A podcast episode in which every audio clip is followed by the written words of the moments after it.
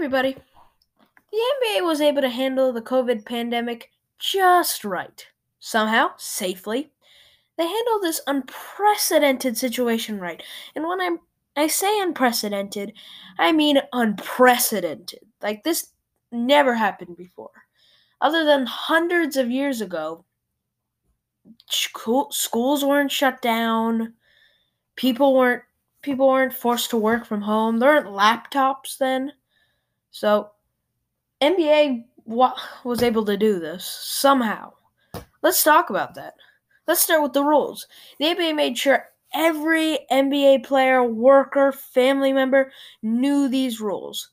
One of the most famous, talented, great, and most influential NBA players ever, James Harden, knowingly violated his rules and he was slapped with a $50,000 fine.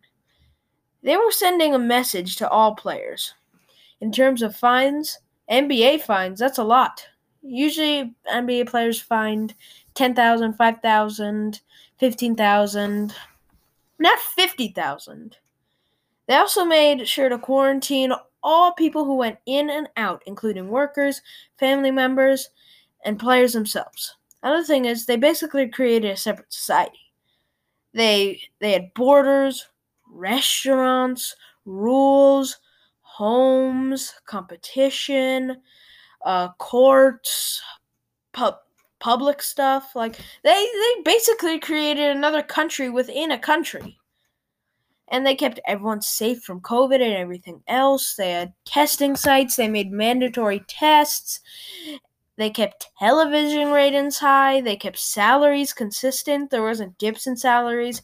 Actually, most likely ratings went higher. Everyone was stuck at home. They had to sit and they weren't going to the games. Obviously, you get there's a lot of attractions at games like food, uh, stuffed animals. Like it's basically like a carnival, a restaurant, and uh, a, a basketball game in one, an uh, uh, an arena and they ran it without masks. They they kept everyone out. They made sure there was no COVID, and they were wildly successful. When I was sure the bubble would pop, I was sure maybe like one player would like think it's all it's, it's all it's all stupid. This isn't gonna affect me. They would go out, have a party, and get COVID and no one would really notice, and it would eventually go to all play a lot of other players, and then they would have to shut down again. That's what I was thinking. But even when like a couple players like dipped out, like went in and out, they made have quarantined them, test them, mask them up, and make sure they knew through fines, punishments, possible suspensions like they made sure they knew. No funny business.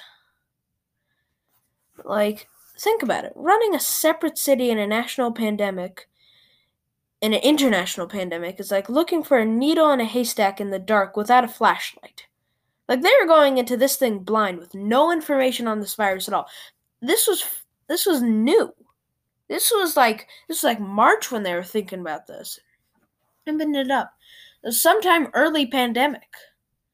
Like pro- like in the summertime. Like this is definitely new. Like there was no vaccines yet. Like we weren't even sure if masks were okay.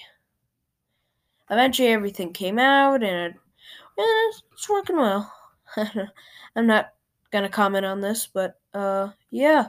They were frankly incredibly lucky that none of the players decided not to take this seriously and even with all the criticism Adam Silver gets about what happens and his decisions, he made this happen. He was a leader. He gave us NBA along with all his staff and the people that work there at Disneyland.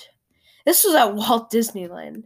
And the players who and the players who played like there was no tomorrow. People were able to watch uh, through computer screens. They were like, it was basically like, and people were there just like on their computer.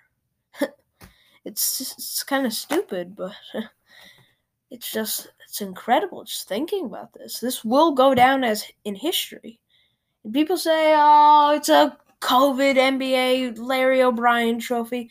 This will go down in history. People will remember this season as one of the most insane and frankly incredible seasons ever. I'm lucky to have witnessed this.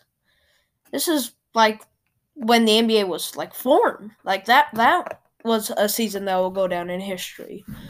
But this, this one is special because they were able they were able to do this right. That's amazing. With no information at all, they did not know what's going on. They did this right. Halftime shows and performances went on. Basically, everything was almost perfect. What do you think? What would you done if Adam Silver, if you were in Adam Silver's shoes? Bye bye. This has been Nick Sports. Bye bye.